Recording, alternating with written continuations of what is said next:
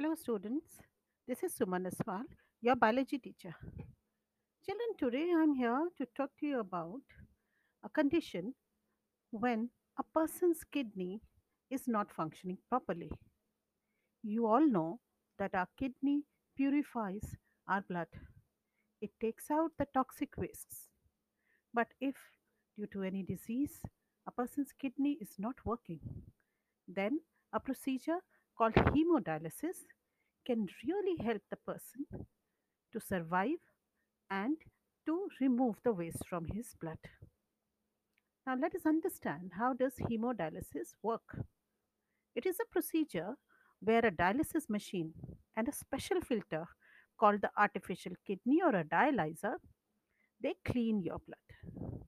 Now to get your blood into the dialyzer the doctor needs to make an entrance into your blood vessels. So it is done with a minor surgery and the blood is removed out into special tubes.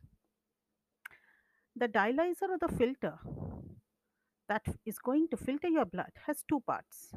One part is for your blood to flow, and the other one contains a washing liquid called dialysate. Now, there is a thin membrane that separates these two that is, your blood and the washing fluid. Your blood has blood cells, protein, and many other important things.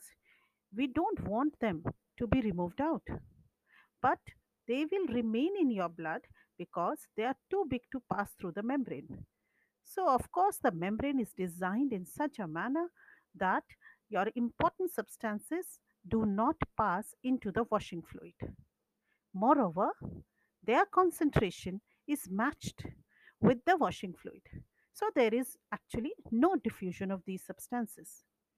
But what about the waste?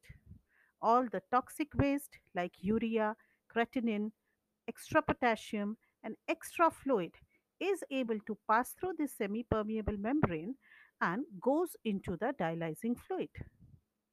And this is because the concentration of these substances is way higher in your blood as compared to the dialyzing fluid.